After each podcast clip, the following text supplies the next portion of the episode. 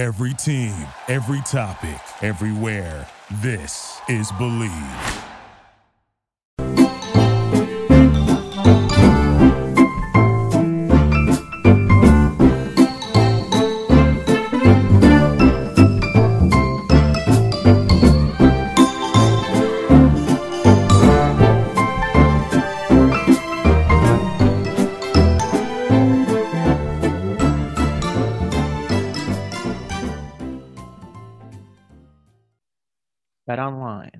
Fastest and easiest way to bet on all your sports action. BetOnline has you covered for all the news, scores, and odds. It's the best way to place your bets, and it's free to sign up. Head to the website betonline.ag or use your mobile device to sign up today and receive your 50% welcome bonus on your first deposit. BetOnline, your online sportsbook experts.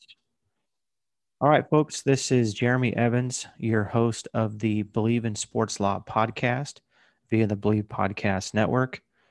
Always a pleasure to be with you and always appreciate you listening in.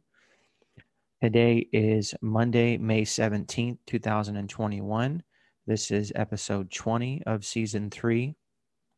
And today we are talking about the commodity of time, uh, the way to build platform brand engagement. And we're going to break this down a little bit. Uh, it's it's one of these things where we're seeing a lot of uh, obviously brand engagement in the community. We're seeing a lot of um, branding when it comes to sports gaming and gambling, gamification of everything, and this is uh, kind of a phenomenon that's happening. And again, we'll break this down, but uh, it's pretty fascinating what's going on in the United States with regard to sports gaming and uh, really the sort of the growth of brands, uh, particularly in the sort of athlete space, but also the way that networks and studios are looking for ways to, um, you know, bring more eyeballs to their content, right? So again, we're talking about the commodity of time, the way to build platform brand engagement. And you're talking about commodity, right? We're talking about something that can be traded, so to speak, something that's you know has value to it. Uh, and of course, with time, time has always been a commodity, but I think even more so today when we're talking about we, uh, as the human race, really have uh, the ability to uh, monetize our time. We have the ability to waste our time. We have the ability to make the best of our time. And I think that uh, when we're looking at this, uh, you know, in this day and age, we have so many different options when it comes to consuming content, right? Entertainment, media, sports, whatever it, you know, whatever it might be. We have so many streamers. We have, so, you know, access to pretty much anything. Uh, streamers are by far, uh, or by bar, by and large, uh, less expensive than, uh, let's say, your normal cable package, which of course cable companies are, are struggling in that sense and looking for ways to reach consumers, especially as they move more towards the streaming aspect. And of course, now we've seen Amazon get into the space of sports, and now they're actually moving up their uh, exclusive distribution when it comes to um, distributing Thursday night football games up one year. Uh, so we're going to see that a little bit sooner. But I, I think that it, we, we, you know, we kind of live in this world where everyone has access to a platform to express themselves, right? Everybody has basically their own television channel when it comes to sharing on social media. Uh, everyone can be their own sort of personal and professional photographer when it comes to sharing pictures on Instagram or videos on, um, let's say, TikTok or Snapchat. Uh, there are just so many different areas. You can be a commentator when it comes to Twitter. Now, whether those things are good or not, I think is a story for another day. But the reality is that those platforms do exist and people are using them and brands are using them. And it's created the word influencer, right? And bringing out uh, talent being able to express themselves in that way. But, you know, brands have platforms, studios have platforms, networks have platforms, and they've always had traditional platforms. Uh, you know, it used to be with, you know, newspapers and television and everything else. But of course, now social media has changed a lot of that and provided additional avenues to reach uh, people and to gather and gain information. But you know, ultimately the, those brands and studios and networks and athletes all need to uh, continue high levels of engagement with viewers uh, to bring in money. Um, when you're talking about advertising dollars, obviously the advertisers want to see what's your viewership numbers. And now we have Nielsen, you know, getting into measuring uh, sort of these newer ways of measurement, where whether it be you know minutes viewed or how many people actually viewed content on you know whether it be Netflix or Amazon Prime or what have you. But we're getting into new ways to measure uh, viewership and content. And then ultimately, when you're talking about athletes and brands on social media, it's all about engagement. You know, it's uh, how are people engaging with the content? What are they doing with it? Are they watching it? How long are they watching it for? Are they watching highlights? You know, there was a story that came out recently that the NHL had brokered a deal with uh, with a company looking to do, you know, basically these 99 cent clips where you would pay 99 cents for, you know, viewing clips of a game. You know, I often find myself, you know, even as a, a sports and entertainment attorney, watching highlights of games or watching, uh, looking at stats on different platforms, whether it be Bleacher Report or ESPN uh, or, you know, whatever website. Um, usually those same websites, you know, uh, Bleacher Report or ESPN. But I think that, you know, again, engagement's important. And, you know, it's just a different level of advertising because ultimately, you know, a brand goes to an influencer to advertise its product and they're paying the influencer the money to sort of promote that product, right? And so I think that, uh, again, as competition continues, when you're talking about the use of different platforms, and platforms growing, which we'll get into a little bit later in the show, uh, clearly there's more avenues to do this. And of course, the more competition you have, the harder it is to keep uh, the consumer um, engaged, which is great for the consumer, by the way, because that gives them more options and opens up opportunities for them uh, to um, to engage and and you know generally lowers the price and uh, as you have more competition, it usually raises the bar when it, you know talking about you know creating engaging and really good content. But again the point here is that the competition has gotten stiffer and uh, so it's becoming increasingly difficult for folks who control uh, platforms to engage with people because there is so many options out there.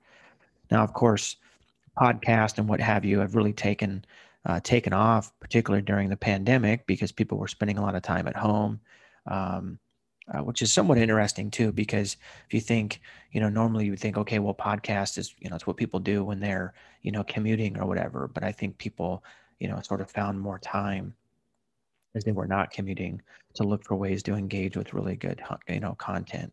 So at the end of the day, it's really a competition for uh, the attention spans of consumers uh, and what we might refer to as the commodity of time. So I'm going to give a couple examples here. If you look at Kobe Bryant, there was an article recently in Front Office Sports where he was talking about how he's made more money in business uh, than in his playing days. Uh, and this is the result of the power of brand building. And it's through platforms and good investments in himself and others. Uh, and if you look at the growth of name, image, and likeness, uh, there was a great article in um, Sportico talking about this with the University of Arizona hiring people and companies to really build up their NIL um, availability. You look at the NCAA looking at Opendorse to bring them in to be their sort of exclusive uh, NIL uh, partner. Um, you look at uh, Altius Sports Partners with Casey Schwab and some of the things that they're doing, signing up schools. So again, I think you know you look at Kobe as an example, uh, and obviously the uh, Hall of Fame speech occurred on uh, Saturday there uh, with his um, with his wife Vanessa.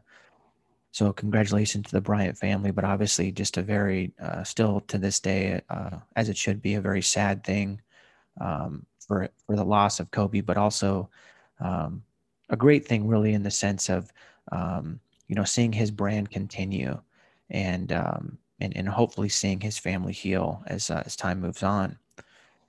But it, the next generation of athletic talent is only going to be in a better spot than Kobe was in the sense of they've grown up on these platforms and social media and being engaged with talent. And so it's only more so that they're going to use those as examples uh, to build up their platforms. And now that NIL is available, NIL NIL is available across the a country, at least in uh, soon to be in uh, several states in July, and then uh, probably every other state after that, depending on state law and if Congress gets behind it. I imagine going forward, it's probably going to be individual states that do it uh, to give some uh, level of competition to it. And then the NCAA will probably have some overarching threshold for these states to meet and schools to meet. But I think that, um, again, these, uh, the sort of younger generation and the current generation of athletic talent is only going to be able to increase opportunities more uh, uh, based on their, you know, level of involvement with, um, you know, existing platforms, uh, stuff that didn't exist really when Kobe was uh, coming up through sort of his teenage years and into um, high school ball, and then obviously into the pros. So that's a, it's going to be something to sort of consider and to watch. But I think it's it's a it's a matter of sort of following uh, what's happening with the you know existing um, athletes and uh, the folks who are coming up.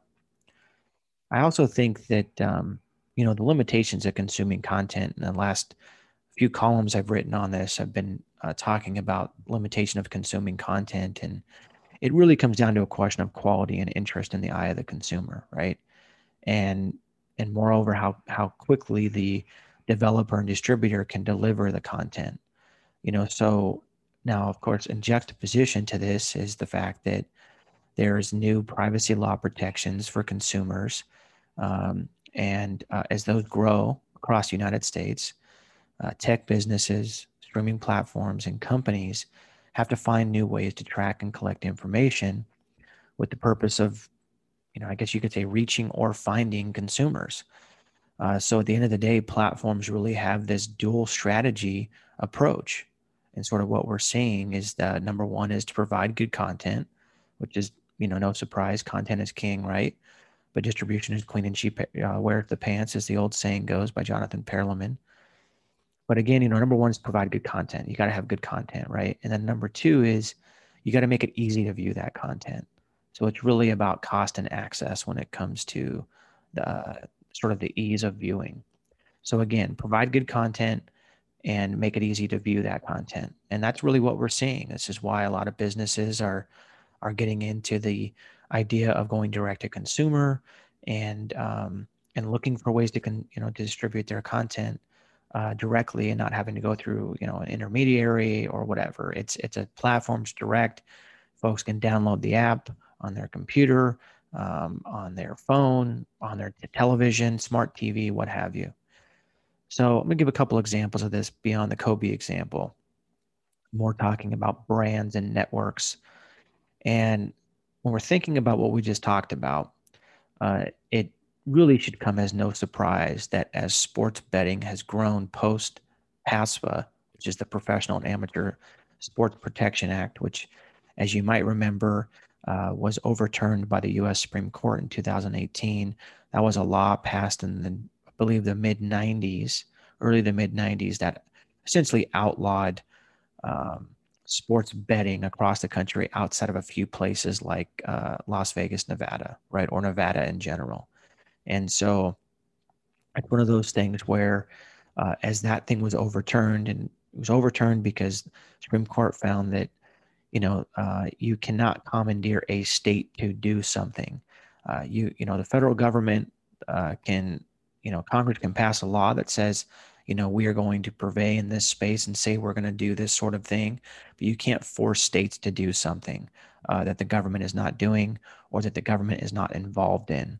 So um, that's sort of what happened from that Supreme Court case. And since then, again, it's no surprise that there has been an increase in brand and platform integrations between sports books, esports, cryptocurrency, sports teams, leagues, athletes, networks, and platforms to really increase the gamification, or in other words, the monetization, making money from content and uh, and eventually led to really this broader acceptance of gaming amongst really teams and leagues. We'll see how the consumers respond to this. um, which in many ways mirrors Europe's sports gambling model. Uh, but I think maybe more importantly, is a display of the future of commerce in general. So uh, it's really looking at um, you know how things are going to be paid for, how things are going to be exchanged. And I'll give you an example. So Sinclair, uh, which is a big broadcast company in the United States, uh, owns a large portion because it purchased them of regional sports networks. It purchased them from Disney actually, um, and uh, and which which of course uh, Disney purchased Fox, which had these regional sports networks or RSNs, uh, and now Sinclair is launching a direct-to-consumer streaming option to really complete its rebranded Bally Sports cable programming. So let me break that down a little bit. Sinclair, which is a broadcaster, purchased regional sports networks uh, from Disney via Fox and is now creating a streaming option, which uh, is going to go direct to consumer.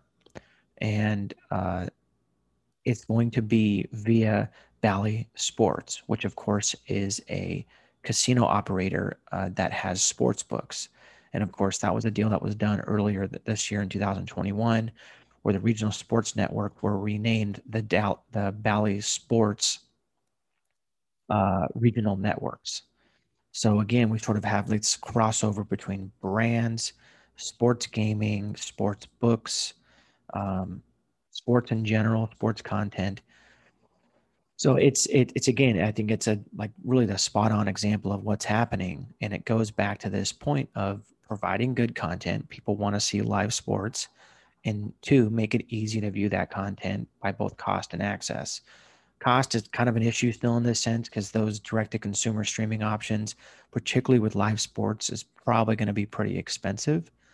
Um, this was obviously the problem that the Dodgers came across when um, they were trying to sell their regional sports networks to some of the cable and satellite providers, and they they sort of balked at the the price.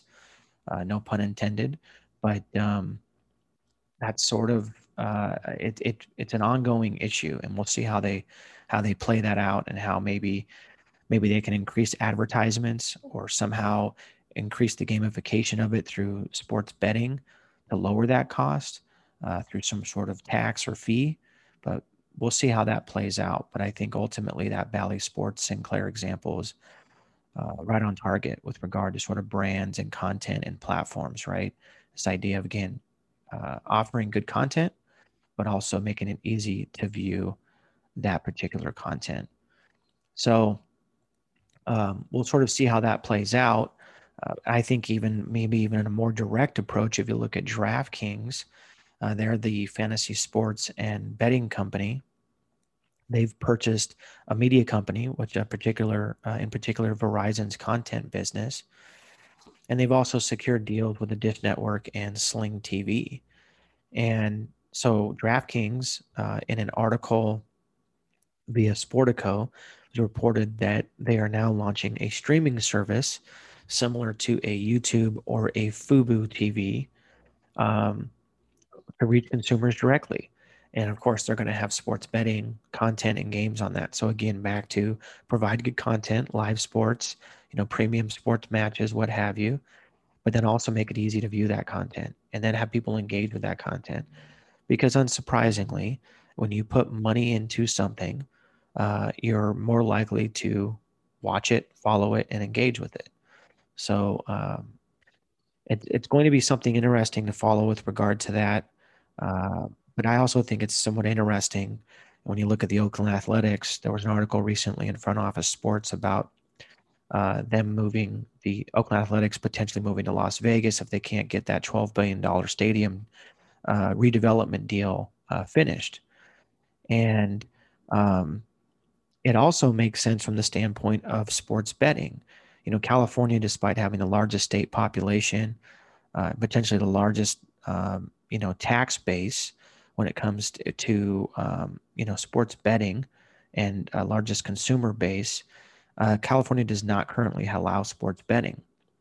And of course, um, you know, outside of sort of uh, your, um, you know, Native American casinos and that sort of thing, it's it's pretty much non-existent in California, at least legally. And so, uh, when you're looking at, you know, let's say, you know, for example, the uh, Oakland Raiders, which now the Las Vegas Raiders, they moved to Las Vegas, and now they're in a state that you know has sports betting, and of course that creates more financial opportunities, gamification, all that. So to be just as easy for the sister franchise of the Oakland Athletics, uh, in the proverbial sense, they're not actually you know uh, related in terms of business, but in terms of uh, formerly being in the same city, you know what kind of opportunities open up for the A's if they move to Vegas? So we'll see how that plays out. Uh, but I think that um, again, it's all about this idea of providing good content, making it easier to view that content through you know lower cost and access, mainly better access because the cost of regional sports networks tend to be pretty expensive. But again, this point of reaching consumers directly applies to both um, athletes individually and then also to uh, brands and networks and, and studios and everybody else. Everybody's trying to reach the consumer, right? And of course, uh, sports is doing this by going direct to consumer, avoiding cable, but also adding some gamification stuff to it with regard to sports betting. So I think overall, the takeaway is that you know platforms present the sort of ever increasing opportunity to reach uh, consumers for athletes and brands. And um, it's we live in a very interesting time, and, and I think that uh, the opportunities here are only going to increase. But again, I think overall the commodity of time, sort of this idea of uh, time being this uh, sort of precious commodity and how we spend it, and uh, it's becoming ever increasingly more difficult for these brands and athletes to reach people. Um, in the sense that it's easier to reach people, but it's more difficult in the sense that there's so much competition. So you have to be really good at creating content. So it's great for the consumer uh, because generally it lowers cost and it provides uh, more content, more opportunities. But again, it's from a personal level, it comes down to what are you spending your time on and how are you, um, you know, sort of uh, engaging with content. So, again, folks, uh, this is uh, Jeremy Evans, your host of the Bleav in Sports Law podcast via the Bleav Podcast Network. Always appreciate you listening in. Today's show was about the commodity of time, the way to build platform brand engagement. We'll look forward to being back with you next week. Thank you so much.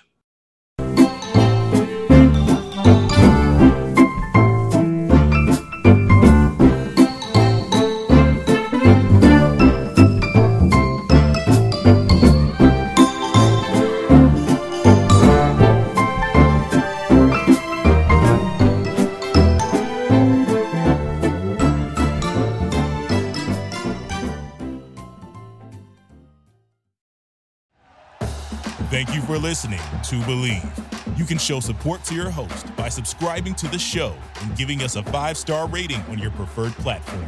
Check us out at Bleav.com and search for B L E A V on YouTube.